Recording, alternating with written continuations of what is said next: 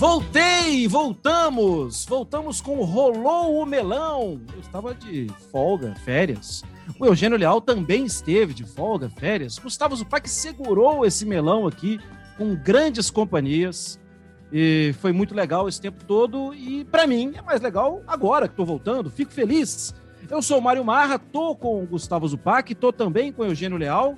E hoje a gente tem um melão muito especial com um convidado. Mas antes do convidado, eu vou chamar o Paulo Andrade. E rolou o melão! Paulo Andrade mandou rolar o. o Paulo Andrade mandou rolar o melão, então rolaremos o melão com um tema muito específico hoje. O Aimoré de São Leopoldo é o penúltimo do grupo D da Série D. O Caxias vai muito bem no mesmo grupo. O Ipiranga de Erechim é líder do grupo B da Série C. O São José é o oitavo do mesmo grupo. O Brasil de Pelotas está na zona de rebaixamento da Série B. O Grêmio está na zona de rebaixamento da Série A. Da série a. Em 2004, no ano do rebaixamento, após 12 rodadas, o Grêmio tinha 14 pontos e 17 gols marcados. Hoje, 2021, após as mesmas 12 rodadas, o Grêmio tem 7 pontos e 6 gols marcados. Tem o terceiro técnico do ano. O Inter foi eliminado na Libertadores e também da Copa do Brasil. É o 14 do Campeonato Brasileiro. Tem o terceiro técnico do ano. O Juventude é o melhor gaúcho da primeira divisão. A pergunta é: o que está acontecendo? É, eu já vou fazer a primeira graça antes de dar a palavra ao nosso convidado. Caco da Mota, sinceramente, você pode se abrir comigo. Honestamente, eu só quero lhe dizer que eu acertei. O pulo quando te encontrei, acertei. O Caco tem a palavra certa que você deseja escutar e o segredo para desvendar. Caco, com menção a Cachorro Grande, com menção à dívida do Ultraman que o Grêmio tem, que pagou lá atrás, a dívida de anos atrás, Fala para mim, agora com uma menção histórica, e também a Cleiton Encledir, das coisas do Paralelo 30. Um prazer te receber aqui, Caco.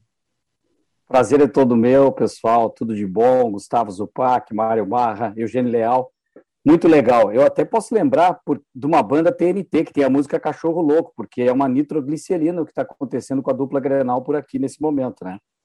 E é muito difícil ter resposta para tudo isso, né? É uma pergunta só com várias respostas. Mas eu lembro, o, o momento é tão delicado, Mário, que eu lembro um grande jornalista que a gente tem aqui, que inclusive cons trabalhei, consegui trabalhar com ele, ele é mais antigo, mas eu era fã dele, Lauro Quadros. E o Lauro Quadros aqui inventou uma expressão que é a gangorra do Grenal, quando um está por cima, o outro está por baixo. Eu acredito que essa gangorra quebrou, ela está num V invertido, os dois estão por baixo. E até esse é o grande problema dos últimos anos de um e o outro. Vamos pensar assim num aspecto mais não tão técnico, físico, de estratégia de jogo, mas de postura dos dois clubes dentro do cenário brasileiro. Os dois ficam pensando de mais um no outro, quando um está por cima, o outro está por baixo, e não olham para o seu umbigo, né? Então, Hoje, assim, se a gente for falar em rolou o melão nessa feira, os dois estão na xepa do Brasileirão, entendeu? Estão buscando um lugar onde eles não deveriam estar. E os erros estão em processos administrativos, de administração de futebol, de troca de treinador, são semelhantes os erros, tanto do Grêmio como do Internacional.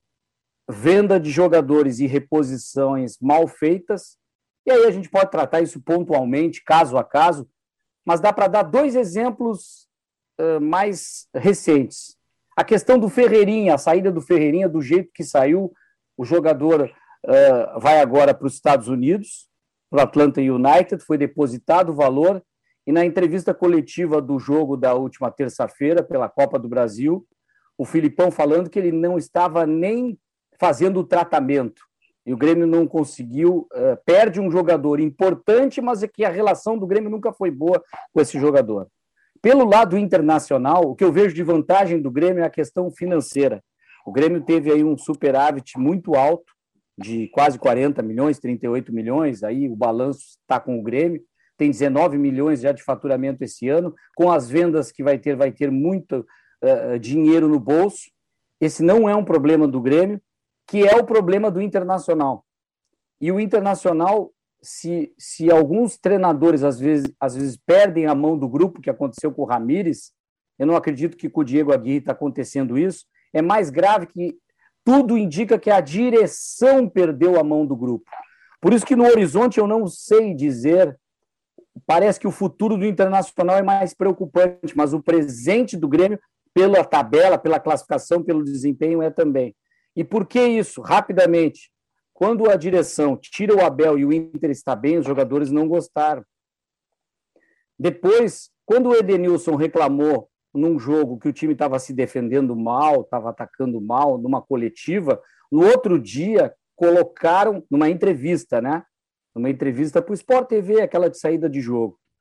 No outro dia colocaram o Edenilson no paredão numa coletiva com todos os jornalistas para perguntar justamente o que, que tu queria dizer com aquilo. Não preservaram o jogador do Internacional.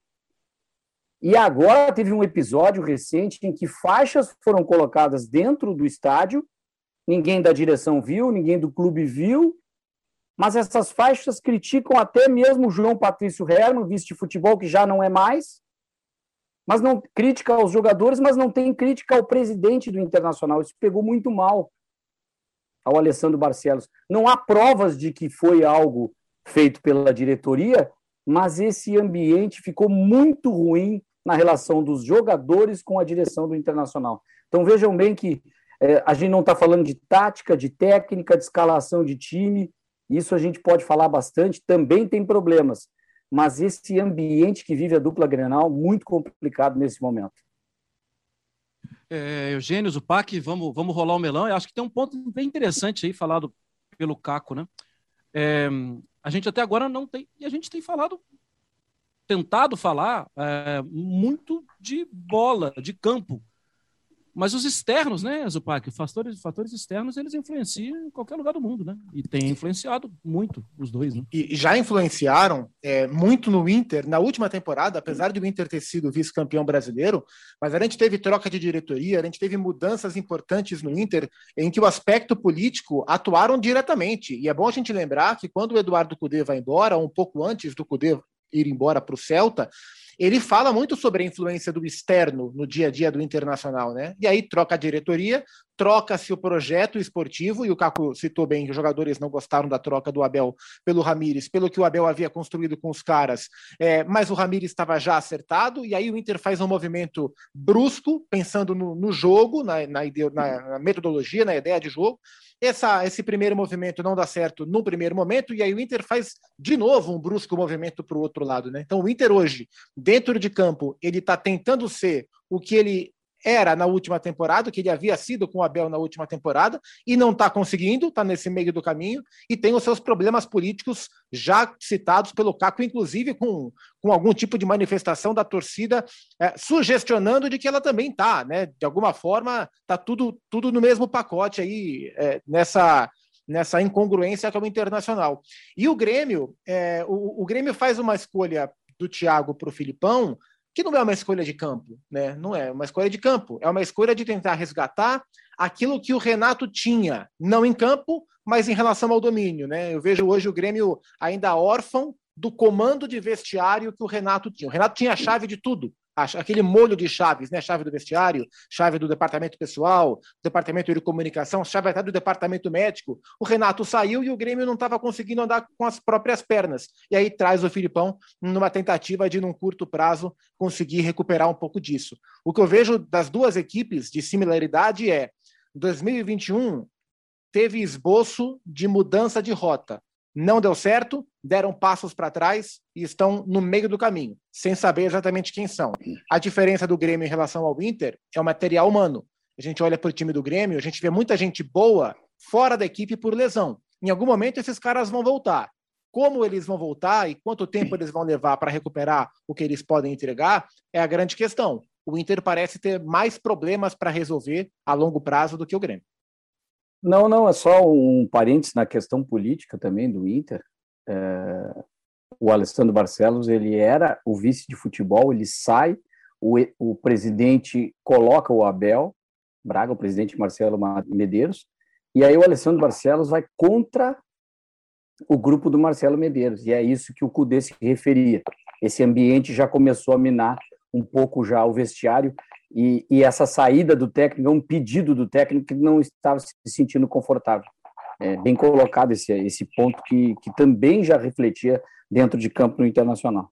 É, é interessante isso, né? Porque os dois vivem momentos difíceis e a gente joga aqui no mesmo saco, mas hum, de fato, de fato são realidades bem diferentes. A gente vai, vai procurar similar, similar, similaridades, vai encontrar algumas, porém, é, essa questão política no Inter tem sido muito mais instável do que no Grêmio. Né? O Grêmio está lá com o presidente Romildo Bolzan Júnior há alguns anos, fazendo uma boa gestão, né? com números interessantes, né? financeiramente falando, é um time mais sólido, que, que tinha um trabalho de longo prazo, foi o trabalho de mais longo prazo de técnico no futebol brasileiro. Né? De 2016 ficou o Renato Portaluppi por lá, e entregando alguma coisa, eh, alguns títulos, embora é, em alguns momentos a gente achasse que estava aquém do, do potencial do clube. Enquanto isso, o Inter vive um, um, uma montanha russa, né? É, é uma loucura o que aconteceu com, com o Inter, porque, como disse agora o Caco, o Alessandro era vice de futebol, ele sai da gestão, já no, no final da gestão, para virar oposição. E com uma promessa de fazer algo diferente. Só que ao primeiro sinal de dificuldade, não tem nada diferente mais, né? Manda o técnico embora e chama um antigo lá que já passou por aqui. É, é, e manda agora o, o, vice, manda, né? O vice de futebol sai lá, o, o Herman é, sai, é, não se sabe exatamente com, se, com uma motivação dele própria ou se por alguma pressão externa, né? Mas abandona e assim, a gente vê os mesmos procedimentos de, de muitos tempos atrás, né? Eu acho que o Inter cometeu, na troca do Abel pelo Ramires, um erro estratégico grande e eu acho que está pagando por isso agora. Porque se o Grêmio desenvolveu ao longo dos últimos anos um estilo de jogo que eu acho que agora também tem, tem uma dificuldade, né? Falava sobre isso essa semana com, com o Marra no, no Sport Center da manhã. É, os jogadores do Grêmio os jovens que hoje formam a base do time do Grêmio foram moldados a partir do estilo de jogo que o Renato propunha, que era um estilo de troca de passes, posse de bola, jogo construtivo. É, no Inter, nem tanto, né? O Inter tem mais aquela escola que muitos é, definiram como gaúcha, né, que dá muito certo com o Abel, que é mais força física, é mais objetivo, é um time que trabalha mais bola parada, diferente do Grêmio, do que vinha, que vinha sendo o, Grêmio do Renato. Então, quando você dá certo com o Abel, dentro daquele estilo, a gente vê que tem uma identificação do clube com aquilo, do, do time em campo com aquilo, da torcida com aquilo. Ah, perdeu o campeonato. Perdeu por circunstâncias. Mas o Inter foi vice-campeão e só perdeu porque o gol do Edenilson foi impedido ali por um pouquinho no último minuto do jogo lá com, com o Corinthians, senão o Inter teria sido campeão brasileiro.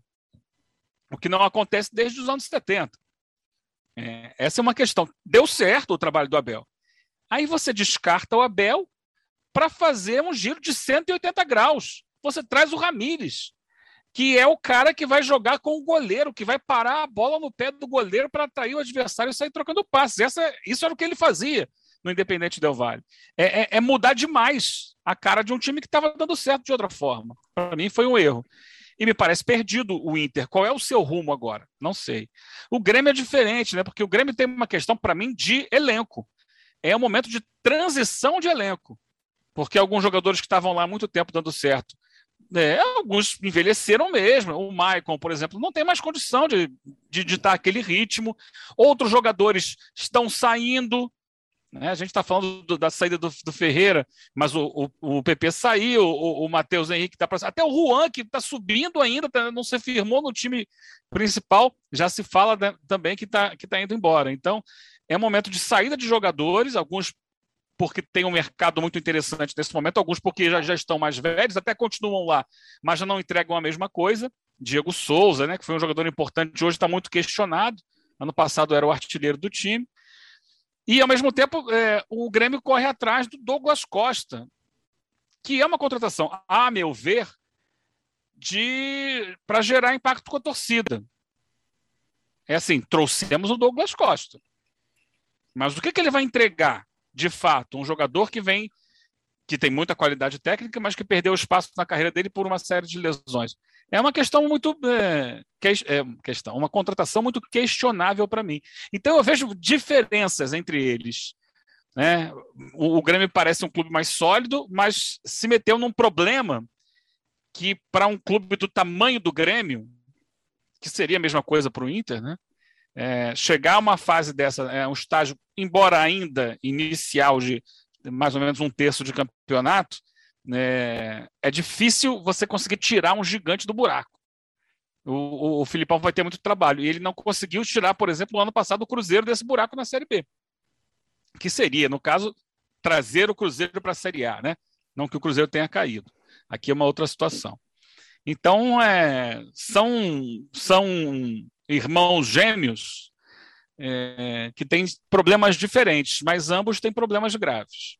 É tão difícil imaginar, é, é, eu não consigo. Até, Caco, nos primeiros episódios aqui, nós gravamos uma, uma, uma previsão, né? O que, que a gente. Previsão não, que a gente não tem esse poder todo.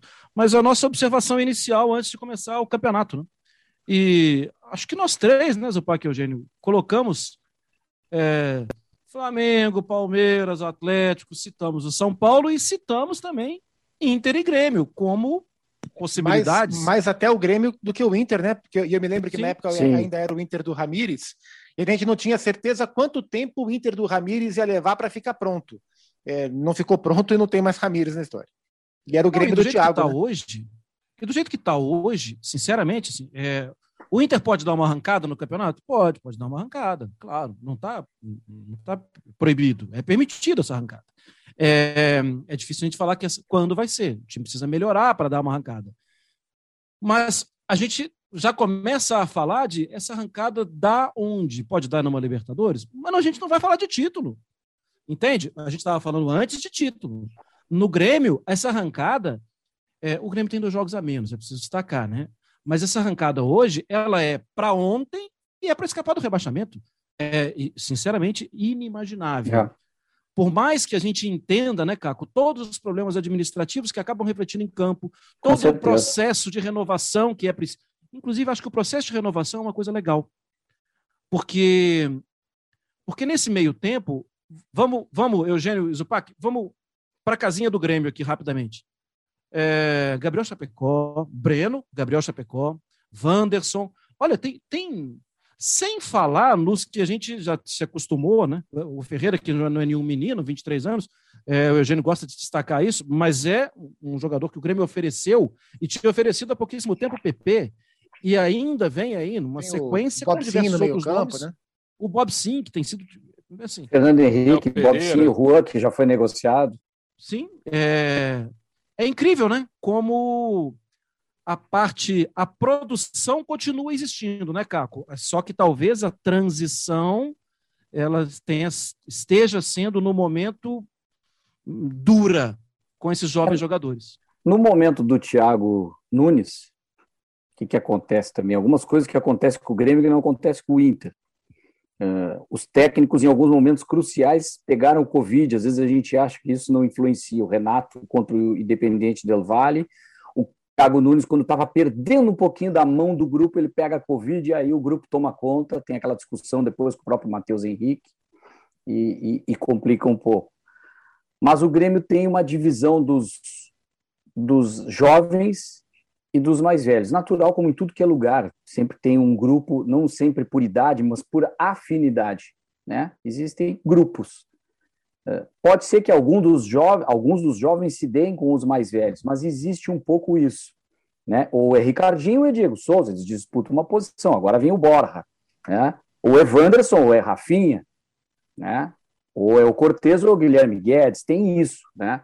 Então, essa transição me parece que o Filipão ele não está fazendo de uma forma tão híbrida assim. Ele está apostando mais naquilo que o Renato chamava de cascudos, mas o Grêmio, aos poucos, é a política que tem defendido que vai colocar os garotos. Os que estão entrando é porque não tem outro.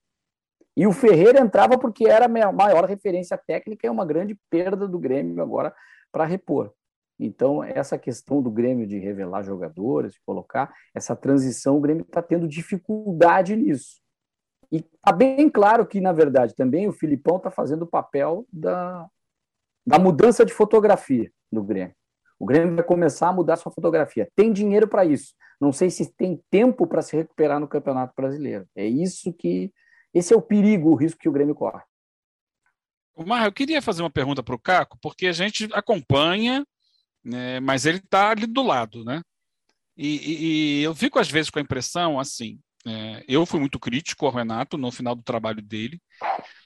É, aquela reta final da Copa do Brasil ano passado, para mim, ele errou em algumas escolhas. É, me parece que ele tinha perdido a mão um pouco do time. Há um desgaste natural de muito tempo de trabalho, etc, etc. Ele foi demitido após a eliminação na fase preliminar da, da Libertadores.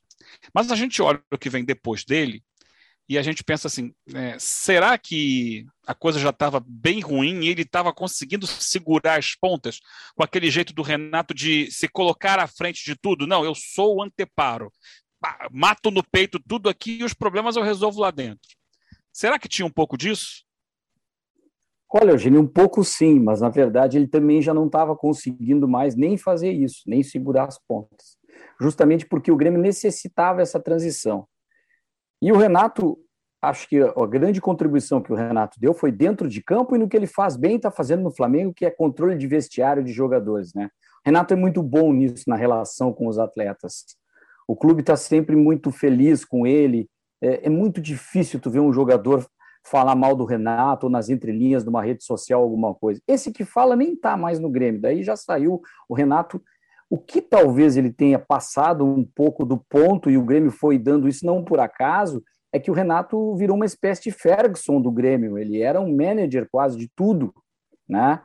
Então ele, ele, ele, ele apitava na questão do gramado, reclamava, dava letra na coletiva. Outro dia o Grêmio ia lá e trocava a pessoa que fazia o gramado do Grêmio. Ele, ele mexe na, na questão do executivo de futebol na, na, nas contra... e aí nas contratações quando ele indica que ele começa a se perder.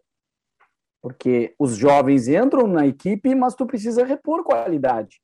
E aí ele indica Thiago Neves, ele tenta recuperar Diego Tardelli, ele traz até o Rafinha, foi indicação dele, que o presidente Romildo não queria. Mas o que eu vejo de ponto crucial, a saída do Renato não foi nada boa para o Grêmio. Eu vejo assim, não era um bom momento do Grêmio quando ele saiu. Mas depois que passa, seria melhor ter resolvido isso, ou então é que a temporada grudou uma na outra. Né? O ideal é tu, quando tu fechar uma temporada, tu começa o trabalho com outro técnico. Aí tu, tu até resolve com o Renato, não fica um clima de que será que ele foi demitido ou ele pediu demissão, até porque ele tem estátua no Grêmio. É, fica, ele sai o outro dia, a torcida está no, no, aeroporto já arrependido. Aqueles que vaiaram, o Renato já estão arrependidos. Não volta, por favor, não vai embora. Não, agora é tarde, agora ele foi. Então é, era muito isso, essa relação com a torcida, enfim.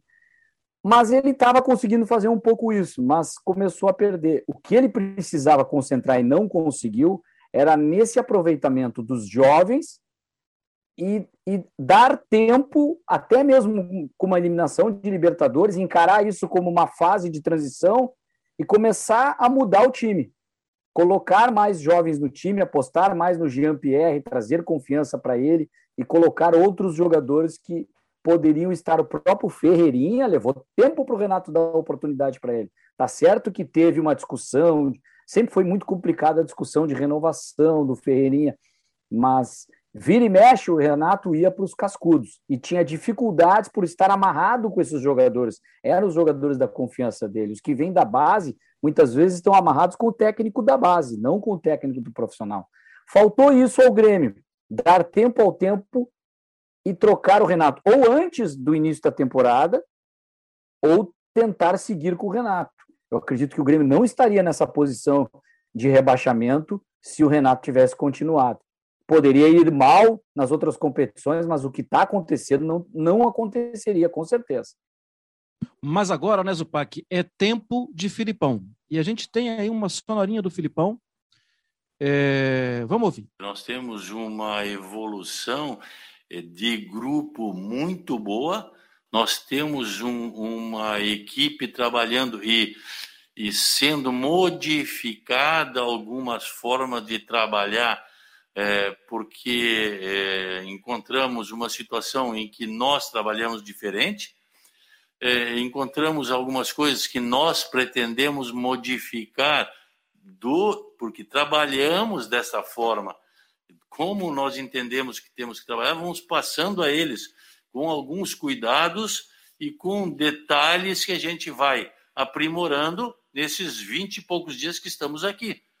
É, mas encontramos no grupo um sentimento de dedicação, de vontade, é, de determinação de, muito grande. Agora, como em qualquer empresa, como em qualquer grupo, existem interesses e nós estamos trabalhando para que alguns interesses, algumas coisas sejam canalizadas para o nosso Grêmio. Se não for assim, nós não vamos aceitar. Então é isso que tanto faz A, B, C, nós vamos vamos deixando de lado e vamos focalizar aquilo que queremos com todos os nossos jogadores que quiserem permanecer nesse ambiente maravilhoso, mas que estamos em dificuldades no momento. Temos que saber disso. Temos que ser sabedores para poder trabalhar juntamente entre todos, para a gente canalizar todos os esforços para sair dessa situação. Agora, interesses outros, quando chegar a minha mão, eu vou decidir. Eu vou decidir pelo Grêmio. Eu gosto do Grêmio, eu sou treinador do Grêmio e tenho o Grêmio no coração. É Grêmio, então tá bom. Se nós formos pelo Grêmio, o que puder fazer pelo Grêmio, eu faço. E a minha comissão vai fazer e os diretores vão fazer. Se não for assim, temos que tomar decisões. Zupac, é muito Grêmio, né? Ele fala da evolução do trabalho, do pouco tempo, mas ele faz questão de colocar na testa dele: sou o Grêmio, e quem está comigo está com o Grêmio. É, no campo ele vai conseguir também, porque esse papel de protetor ele está tentando fazer. É, tanto o Filipão quanto o Paulo Turra, né, que é o seu auxiliar técnico, e o Paulo Turra ele é um um mini Filipão, ele é um espelhinho do Filipão. Mas até a gente se acostumou, né, ao longo da história do Felipe, acompanhar ele com o Murtosa, mas o Murtosa não se, não se manifestava muito, né, e não era época de rede social, então o Murtosa estava ali. É, o Paulo Turra não, até ele é muito ativo nas redes sociais, e é, é impressionante desde o Palmeiras, eles, aliás, desde a China, do Guangzhou, eles trabalham juntos, é, como o Paulo Turra é um mini Filipão, ele reproduz exatamente o discurso do Felipe e a ideia de jogo. E os dois falam muito em coletivas, ou o Paulo Turra em redes sociais, a seguinte frase: Nós vamos fazer do Grêmio o Grêmio. E eles falam isso várias vezes. Então, essa é a ideia. É, eu, eu, assim, em condições normais, eu teria dúvidas, fosse eu um time grande, com grandes aspirações, e contratar o Filipão atualmente. No estágio que o Grêmio se encontra hoje, pensando estritamente no curto prazo, eu já acho que faz um pouco mais de sentido, porque eu acredito no Filipão apenas para o curto prazo. E, e, acho que o elenco atual do Grêmio e essa, e essa transição que está acontecendo agora no Grêmio, ela, ela se encaixa um pouco mais naquilo que o Filipão pode ajudar. O Grêmio, como a gente falou aqui, o Grêmio está vendendo os seus jovens. E o Grêmio precisa vender os seus jovens e tem vendido bem os seus jovens para se tornar um clube estável economicamente. Essa é uma virtude da gestão Romildo Bolzan. O Grêmio forma, desenvolve, costuma ter retorno técnico e tem retorno financeiro com os jovens. É, está agora no processo de retorno financeiro com muitos deles que já falamos. E vai sobrar para o Filipão o elenco com dois tipos de jogadores: jogadores cascudos, consagrados vencedores, e os jogadores de nível intermediário, é, os jogadores que não são tão badalados. E são com esses dois tipos de jogadores que o Filipão a vida inteira se consagrou. Filipão não é um cara de desenvolver os jovens, especialmente no, no, seu estágio atual de carreira. Então eu não acho que o Mateuzinho jogaria mais com o Filipão é, do que jogou com outros técnicos. Mas o Filipão é um cara capaz de trazer um Rafinha para o lado dele. É, o Filipão é um cara de trazer, capaz de trazer um Diego Souza para o lado dele. E a, um Douglas Costa, que é um cara que ele conhece, e a partir daí ter esses caras como aliados técnicos E o outro lado da moeda, Filipão gosta de jogador limitado, porque ele bota na cabeça do cara que esse cara vai crescer com ele, e esse tipo de jogador corre e se mata pelo Filipão. Ele fez isso a carreira inteira. O Borja, e eu não vou aqui dizer que o Borja é limitado ou não é, mas o Borja não é um centroavante luxuoso, como a gente imaginou que fosse quando ele surgiu no Atlético Nacional. Ele é um cara mais criticado do que elogiado. Esse é o tipo de jogador que o Filipão gosta de ter do lado, e forma o seu exército para se juntar aos grandes jogadores da equipe. Então, o perfil de elenco que o Grêmio vai formando não traz aspirações a médio e longo prazo. Mas para o curto prazo e para a maneira que o Filipão trabalha, pode funcionar. A questão é física. É quando o Grêmio vai ter esses caras? É, em que momento do campeonato? Quanto o Grêmio vai sangrar até poder ter os seus melhores jogadores, né? E, e como que o Filipão vai manejar isso? Mas para o curto prazo, e infelizmente o Grêmio virou um time de curto prazo para escapar de rebaixamento, esse elenco e esse técnico aparentemente funcionam. Relembrando Graforreia Filarmônica, amigo punk Eugênio Leal, é, cobertor de orelha para o frio e a galera do Beira Rio. Vamos ouvir? Vamos ouvir Diego Aguirre.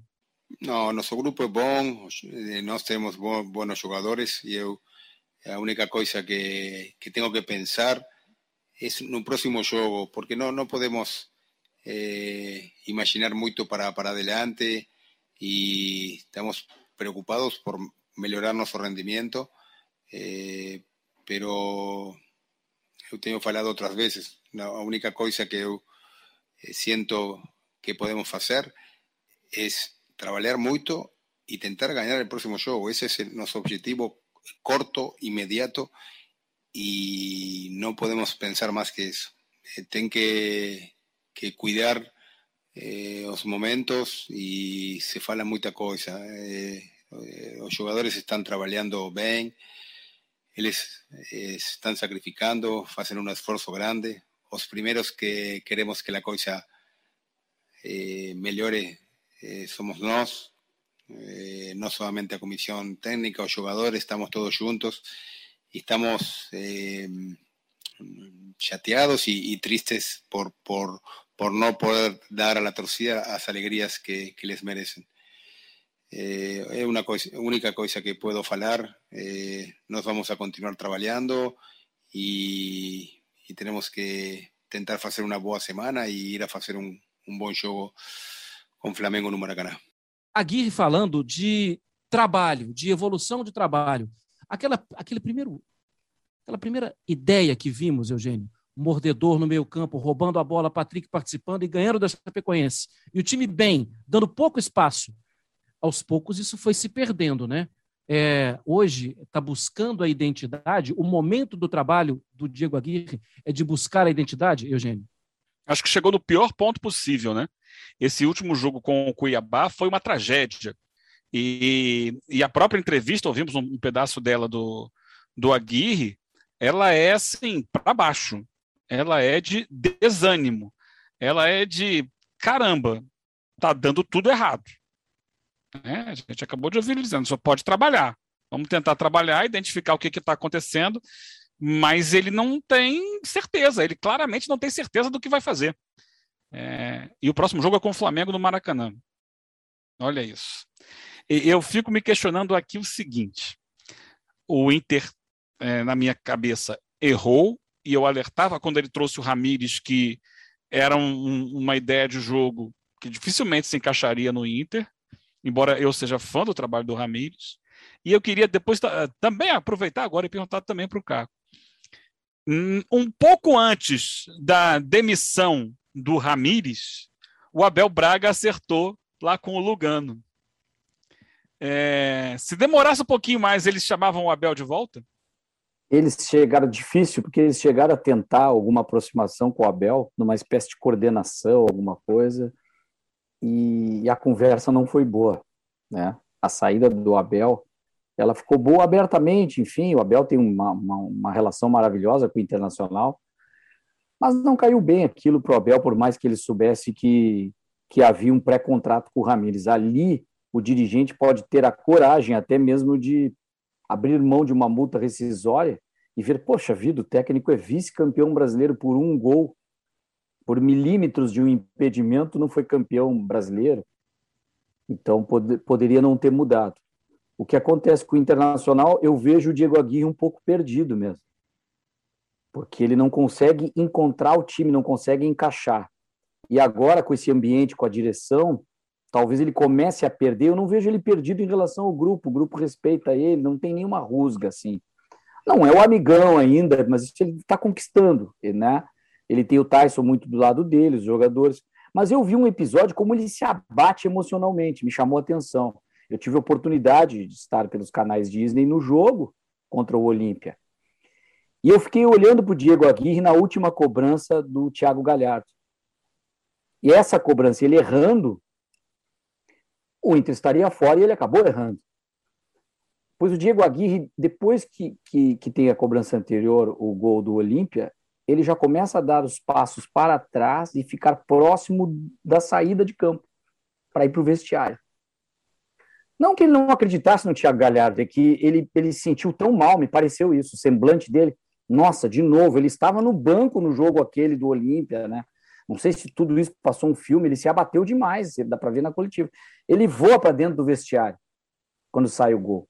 E é impressionante que um outro uruguaio de 21 anos de idade, que é o zagueiro, vai lá consolar o goleiro do Internacional. Então eu vejo assim, e as coletivas dele, ele tem, ele tem se abatido muito. Então ele esperava talvez algo mais rápido, não está acontecendo. E o que ele deveria ter feito era praticamente ele pode ter o seu estilo de jogo, mas o que ele erra é não colocar no, na frente.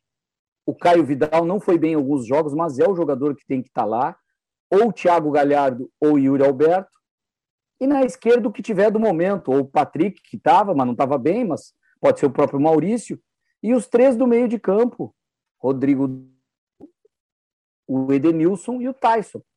Essa é a base do meio para frente do Inter que funcionava. Tinha é, é, a, depois ele pode, ah, um jogo não está bem, o, o Caio Vidal faz o simples, to, troca pelo Palácios, que também não vai bem, mas tu não muda tanto. Ele muda demais a estrutura, então isso está confundindo os jogadores. Ele não consegue manter o que estava dando certo. E parece que quando o Inter ganha e vence, deu certo. Agora vai repetir no outro jogo. Não, daí já vem uma nova mudança. E aí ele não consegue encontrar o time. É, não é fácil, não é fácil, não tem sido fácil a campanha dos gaúchos no Campeonato Brasileiro. A gente já citou aqui outras séries, inclusive, né? Mas na Série A é de cair os butiá do bolso. É você, você decorou um dicionário local bastante rebuscado. Ele passou hein, férias lá no Tá sul. muito bom, hein? É, eu tenho, eu tenho tem família, carinho e respeito. E você também tem, Eugênio, família gaúcha, também, eu também mas tenho. Bah, mas tenho, Como é que é o negócio do butiá aí? De cair os butiá do bolso? É. Meu amigo, e com esse frio de Ringuiacuço que a gente está passando, não tá fácil. E não, ninguém consegue, né, Caco? Lagartear no sol, mora é, dessa. É, não tá, não tá morto quem peleia, né? É, é verdade, verdade. É mas um tá bom, tu pra... tá que é um guasca velho, Galdério. Deixa eu mandar aqui meu abraço então pro pessoal chavante lá da família. Temos uma parte grande da família chavante lá de Pelotas. Você vai fazer isso comigo?